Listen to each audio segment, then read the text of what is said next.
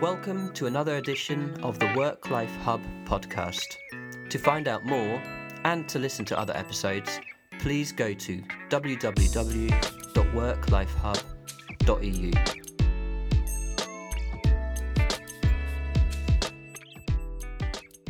Welcome to the listeners of the Work Life Hub podcast, and I'm very excited because this uh, episode we're joined by Josh Levs. Um, he's a journalist, an investigative reporter. He worked for a number of years at CNN, and and he came also to the media uh, f- for when he requested um, paternity leave uh, equal to maternity leave, and I will ask him in a bit about that as well. And we're mainly here because we would like to talk to Josh about his 2015 book All In how a work first culture fails dads, families, and businesses, and how we can fix it together. Welcome, Josh, to the Work Life Hub podcast. Thank you for having me, and thank you for, for helping lead the way on these issues. So, we will be primarily talking about this book, and one of our favorite podcast guests, um, Brigid Schulte, who wrote her book Overwhelmed, gave raving reviews about your book. She writes it's a must read.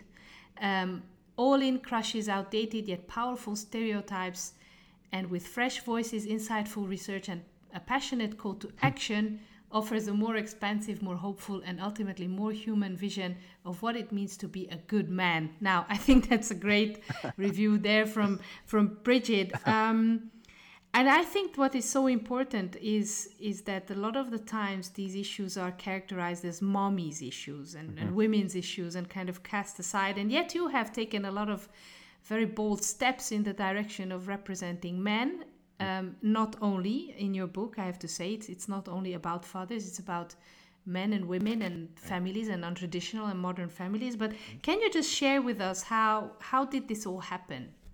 Sure, absolutely. Um, and you're right, by the way, it's often cast as a women's issue, but it's not. It's a family issue. And many, many modern dads are, are part of the fight as well. So, um, how it happened here, here's the background. I was covering fatherhood on uh, CNN. I was doing stories and columns about it, and the more I did, the more responses I got. And it turned out that no one else was really doing this in mainstream media, bringing the voices of real fathers of this era to to the media, who uh, these men who are not stereotypes and, and are not what we used to think of in, in TV and movies, uh, but real modern dads. So I was covering them, and then there was the big switcheroo because suddenly they were covering me. I, I found myself in the news as a father, and here's why. Um, when my wife was pregnant with our third child, which is our, our daughter, we had two boys already, uh, we looked at things going on in our life, and we realized that it would make the most sense for me to be home after my daughter was born. And to us, just like many families, to us, that's a perfectly legitimate decision that any couple can make. Um, unfortunately, especially in the United States, businesses have not caught up with that idea. So um, CNN is uh, CNN is owned by Time Warner, um, and there was a very strange policy. The policy established that anyone at all could get 10 paid weeks, um, any new parent after having a child, except a biological father like me. So hmm. if we had put my daughter up for adoption and some other hmm. guy adopted her, he could get 10 paid weeks. Or hmm. if the, we had used a surrogate, I could get 10 paid weeks. Or or listen to this. If if I had a same-sex domestic partner and he adopted a baby, but I did not co-adopt the baby, so I was not legally the parent, but I was still going to care for that baby, I could get 10 paid weeks. Anybody could get 10 paid weeks except a man having a baby the old fashioned way. And so I had gone to the company in advance and I said, look, this must be an oversight. You can't possibly say that the only people who cannot get this caregiving leave are biological fathers like me. Um, but they would not give me an answer. And then months went by, still no answer. And then my daughter was born prematurely in an emergency. And they still wouldn't give me an answer. And then 11 days later, I was at home holding my, my four pound preemie. Uh, I don't know if all your listeners go by pounds, but that's small. that's tiny. Yeah. yeah. Okay.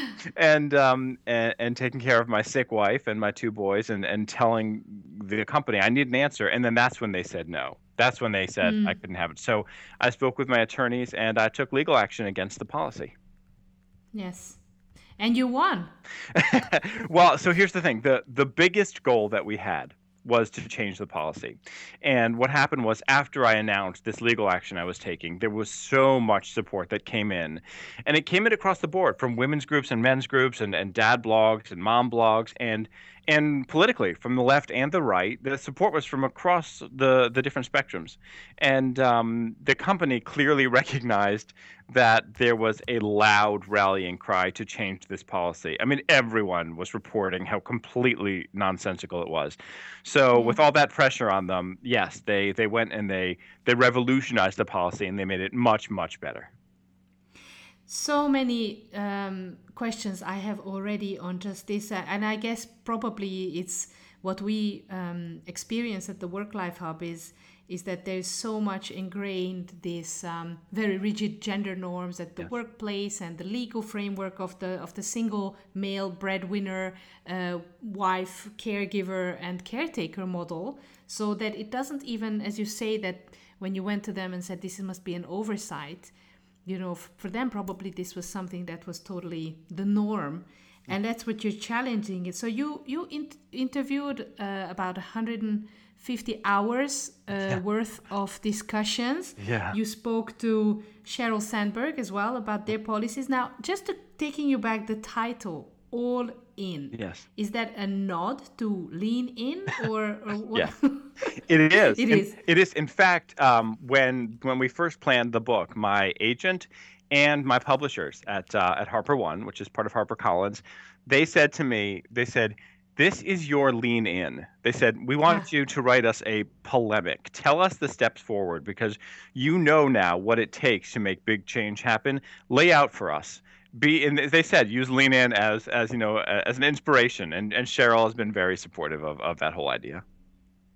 Now the other thing I wanted to to congratulate you on I mean we thoroughly enjoy uh, we totally geek out when an author takes on the big picture because I think that's so important. Not just looking at you know the five tips for work-life balance or here's how you can hack your life. You know, right. they're all maybe from day to day they could be some good advice, but but unless we tackle the policy framework and the culture and the mindset, no change is really going to happen for a majority of people. So, really congratulate you on that.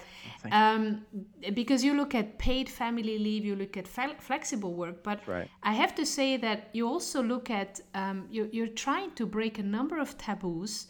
Um, one is about fulfilling sex life. I yeah. was very surprised when I saw that chapter, to be honest.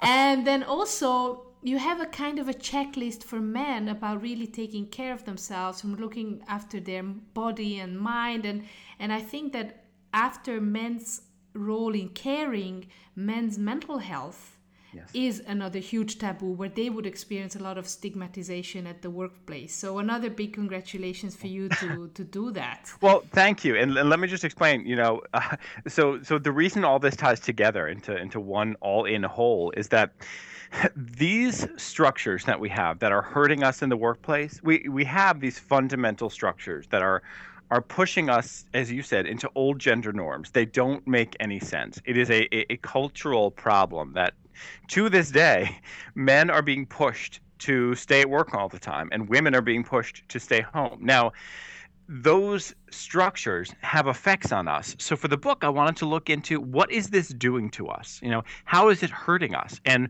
what I learned is that you know men are suffering from work-life conflict at least as much as women, and according to one study, even more. And that yeah. affects our mental health. That affects our physical health. We don't take care of ourselves. This exhaustion, this this constant effort to make you know a, a nonsensical system work in our lives, is also affecting our sex lives. It's affecting everything. So I'm hoping that people will see when you realize that you know this, these struggles are having serious effects on all aspects of your life, I, I'm hoping it'll inspire even more people to to join the fight and fix this.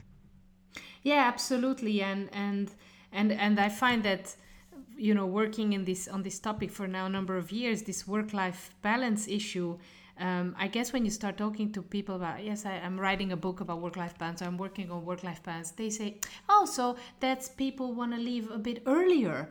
no, no, no. It's, it's a Pandora's box. It's like everything. And it really, at the end, everything is tied to this from summer holidays and, and you know the patchwork solutions of families trying to you know what we say is, is there's always this chronic situation there mm. but then you may have these peaks of crises and and for example the birth of a premature baby that can upset the whole system the whole fragile childcare systems and, and all the systems that that were there now maybe going back a little bit because you you look at um, paid family leave and yeah. you also look at flexible work in in greater detail and right. and of course when we look from a global perspective the US not having this um, statutory paid leave is, is a very strange thing. And you really, really challenge that. Now, there's also a lot of buzz now around the 2016 elections. Yes. Um, where do you see this heading? Do you are you hopeful? Do you think that there's really going to be a change for for American families there? So here's the thing: based on everything I have seen, I believe that we will get some kind of paid family leave program established in this country, but I cannot say that it'll be in less than 10 years. And, and that mm. is pathetic. I want it to happen right now. We are seeing momentum build. Um, you know, in this country, we have two major political parties that pretty much run everything and um, we are seeing among the Democrats, which is which is the the political left in this country, um, growing support for paid family leave. In fact, the presidential candidates are, are speaking about it. However, on the right, um, among among the uh, the Republican Party, there is very very little talk about it, and none of the presidential candidates. Um, from the Republican Party are are calling for paid family leave, and so I am engaged in a uh, an effort that's really going to kick off uh, in earnest in a few weeks um, to make this a major issue in the presidential race. That's great. Um, and and do you get inspiration from some other countries in the world, and or what is your your ideal of a, a solid legislation for, for leave? So um, the problem with looking at other countries is that you know every country has its own tax structure, and yeah. uh, in the United States, uh, for various reasons, there's um, you know a lot of of uh, pushback against the idea of forcing businesses to do all sorts of things, um, which I respect and understand. What we need in America is really our own thing, but I know what it is that we need. Here's the good news. All right, so in the U.S. we have 50 states. Three of those states right now have paid family leave programs. They created them at the state level. And they are proving that these things work the way these work here in the, the, these three states california new jersey and rhode island they operate as insurance programs. So people go to mm. work and a little bit of their paycheck is taken out a very small bit and is put into this big fund statewide. And then when they need paid family leave whether it's to take care of a new child or an elderly parent or a sick spouse or or to recover from illness themselves they then have access to that money during paid family leave. And their their company their business does not have to keep paying their salary during that time. That is working out very very well. Businesses love it. So what we need is we need to take that system and make that national. That, yeah that's that's more or less what um, we have in europe is basically you pay your your contributions right. your the employer's contribution and employee contribution that that go into a fund. Um, I you also make a very strong business case. So you really try in your book to to, to convince businesses that that this is going to be good for everyone. Yes. Um, have you had some feedback from some businesses who said, "Okay, show us, Josh, how how to do it," or or what what has been the reaction? Because I I can imagine that the, uh, you know I'm sure there's been an overwhelming support from moms and dads and mm-hmm. but but I also am quite interested to know about whether professional organizations or businesses or trade unions have they reached out to you? Right so here's the good news. So um, in the past there have been these two prominent groups very prominent lobbies pro-business lobbies in the united states that have been fighting against paid family leave. One of them said they would launch a war against paid family leave. Um, wow. but now that the results from those states are in those mm-hmm. groups those groups have gone silent. And no one realized that until i put out this book. Those groups everyone assumes those groups are still fighting against it. Those groups aren't aren't even weighing in at all now. So i now have a petition with uh, change.org actually the, the staff of change.org created it with me. Um, and for your listeners who don't know that's uh, i think the world's leading website to create a petition. Um, so we have a petition calling on the the major us business group which is called the chamber of commerce to officially officially support uh, paid family leave. And I explained in that petition, it just it does not make any sense for them to oppose it now that we know it is good for businesses. Businesses have it, and they say this is working out great. So opposition is ridiculous, but unfortunately, there that opposition does still exist, and and a lot of it is from people who don't know what they're talking about. You know, even one of the Republican presidential candidates Carly Fiorina just the other day. She's a former business leader, and, and she said she made public remarks saying that she opposes any kind of mandated family leave because businesses should not have to pay salaries during that time. And she didn't seem aware of how the policy would actually work here. So, what we're up against, and those of us like me who are fighting this, um, is really an information war. We need to get the word out to everyone. Yes, there needs to be a lot of the myths dispelled, I think, about you know that it's also such a short term i mean we're not talking about sweden or norway you know one year or 52 weeks of leave right. um, but but really 10 to um, 17 weeks is, is what I read in your book, what, what Facebook proposes, for example, and, yeah. and they, they are fully fully behind their policies. Um, now this is this is really fascinating stuff. Now maybe going back a little bit to the book, and sorry to be jumping back no, and forth, but so so you had you talked to a lot of fathers. Do you have a favorite story? Do you have a favorite meeting when you were really really inspired or stuck by something or, or that really created some additional because I, i'm sure that must have been really feeding also your energies and, and your quest for for bringing this all out. Sure. You mean uh, meeting? Do you mean like a favorite interview or a story that someone yeah, told me? Yeah. Sure. So I'll tell you what. Sure. So you know we're talking about policies here, but even bigger than the policies are the stigmas. So yes. even when there are policies saying you are allowed to take time off, the stigmas, eh, which is rare in this country, very rare, to have any paid leave for family for for family reasons at all. Um, but even when it is on the books, there is all this pressure against using it. So I have some powerful stories like that, and I guess one that really stands out to me is a man who um, his baby was born in an emergency. The placenta stopped mm. working. the The baby was not moving. His wife called, so he he left the office, and all he did was miss the rest of that work week. So it was just a couple of days, and he came back to work yeah. on Monday. But when he got back to work, his boss called him in and rebuked him for having taken mm. off so much time. Um, and that boss is a pregnant woman yeah. and, and you know that that surprises many people in this country when they hear the story and around the world but it does not surprise a lot of the people who know these issues very well because unfortunately the the gender police the people pushing us into these these old norms are men and women who just yeah. believe well you're a man you're supposed to be at work all the time so that is just one really powerful example and you know a, a good summary of what is wrong with the current system yeah, absolutely. There's been um, a very high-ranking public uh, official here in, in in Brussels at, at one of the European institutions, and and sh- she was very very tough with her colleagues um, about you know having any time off or, or wanting to have reasonable work hours. And she had six kids herself, and somehow there was this mentality: well, if I could do it, so can you. And oh, and you you're so right because it's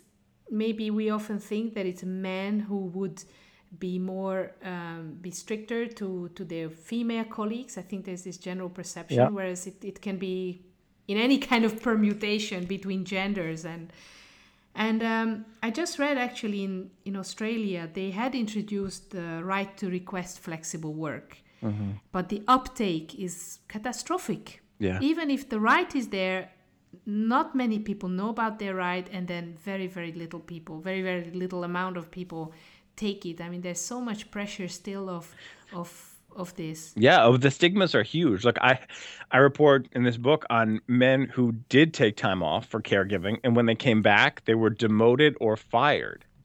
And yeah. it's uh, you know it's it's incredible what is happening. And with women you know all of the i explain in the book these these steps are are not about prejudice against men. They are prejudice against men and women you know? Yeah. when you are pushing everyone into gender norms and and women are getting it both ways. Women are facing pressure from bosses to not take time off and to, to be at work all the time but also Many women face the opposite pressure from bosses who think, oh, well, you're a woman. You're supposed to be home with your children. What are you doing here at work? You go home. Yeah. Let the men stick around and do their jobs. And then the woman the woman loses opportunities that way. And you know what we really need is to change the culture. And and the problem is a vicious cycle. Most people, and I, I, I prove this in the book, most people by far uh, um, let me do this again. Most people by far this country uh, who have children are very committed to our families and do prioritize our families, and that's men and women. Unfortunately, the little sliver of, of people who think it's okay to stay at work all the time, all the time, um, they have the power in, in the businesses and in the big corporations, and then they spot people who are like them and they raise them up the ranks. And then those people maintain the culture and the policies. So even if they have no ill intent, they don't know what most families are like because they are the exception. And yeah. you know what we need to do is is help them understand that it will increase your bottom line to change your policies. And when they start to experiment, they will see that. And then people who really understand work life integration, work life balance, will have the opportunity to become leaders more often. Yeah, I mean, I think there are a couple of trends that are really also supporting this movement. And um, one of one of our podcast guests, he he said, and I, I really liked it. He said, uh, "The rising tide lifts all boats." And I think that we have a number of currents now. One one is the millennials, and you also talk about the arrival of, of this younger generation yeah. and younger fathers and mothers who want more flexibility, who appreciate a better work life fit more than they appreciate a higher salary or all the other perks and benefits. Yep. And also the, the, the rising number of contingent workforce of, of people wanting to have really control over their lives. So, so I think that this is a, a, a great time for, for all of these currents to be converging and coming together and, and, and making, making a change. Yeah. Now, yeah, no, I agree, and I, I also, you know, it's interesting because a lot of I think part of what came out of my case, and I only know this because people keep telling me this, uh, mm. is that people saw that you actually can challenge a corporation and live to tell the tale. You know, yeah. so many people sa- said to me when I first said that this was, you know, this happened in late 2013, and I'm still employed. so, yeah. so you know, they they thought that you didn't have the right to challenge a policy or that if you did you'd be fired or punished. And i, I learned my legal rights and i exercised my legal rights. And and i have been told that since then uh, more people are are getting empowered about speaking out. And so that's very exciting too. That's great. We we also say that if you want to craft the career and the life you want, you need to be prepared for a lot of awkward conversations. because it's not easy to sit down and, and explain. Uh, how, how can you explain well i'm super motivated i love my job but i'm just going to work a little bit less and be more be more effective and be more productive but i you know that that's really not the conversation we were educated or brought up uh, to be doing. Because you're not really working less. What you're doing is you're working different hours and you're working more productive hours, right? So, yeah, there's the hours stigma that's been proven, yeah. in which men especially are, you know, raised up the ranks just for sitting at their desks more often. And that gets yeah. back to what I was saying about bosses who look for men who will sit there. Um, but when you start to judge your employees based on how much they get done, based on their results rather than your general impression of how often they want to sit at their desks, suddenly you find out that parents who are committed parents are fantastic employees. We know how to multitask. We know how to get everything done. We are we are committed and loyal individuals. So uh, you know it, it's about cracking open that mindset. Now, can I just ask you another thing that just came to my mind before we move on to, to our last question? Um, I also, uh, uh, you know, seeing all of this democratization of the workplace and awakening at the same time. I mean, though we also see this very, very strong, almost hipster uh, startup culture. You know, the whole Silicon Valley culture, Yes. where where you're you're really, you know, your whole life is then integrated at the workplace. They offer you the laundry, the massage, the right. breakfast, lunch, and dinner, and the pool table and the whatnots. um, that that is a bit our our our pet peeve, no? I mean, we also need to fight against that kind of norms, where where some industries are really drawing even more and more their employees into unsociable hours. Interesting. Yeah, I mean, I, I would say you know it's important to um, have competition that leads to great offerings. You know, and it would be great to go to. I, I don't have one right now, but it would be great to go to a job every day that does my dry cleaning.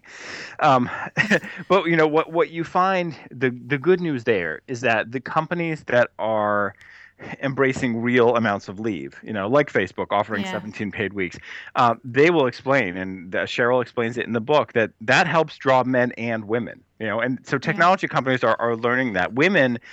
Savvy women, savvy, savvy young women are looking for places that offer paternity leave because a place that mm-hmm. offers paternity leave is a place that wants to give men the chance to stay home, which means giving women the chance to to advance their careers as well. So, you know, mm-hmm. that's more what what I look for. But yes, I do think that we have to be, you know, wary of any structures that say spend your entire life 24/7 at work.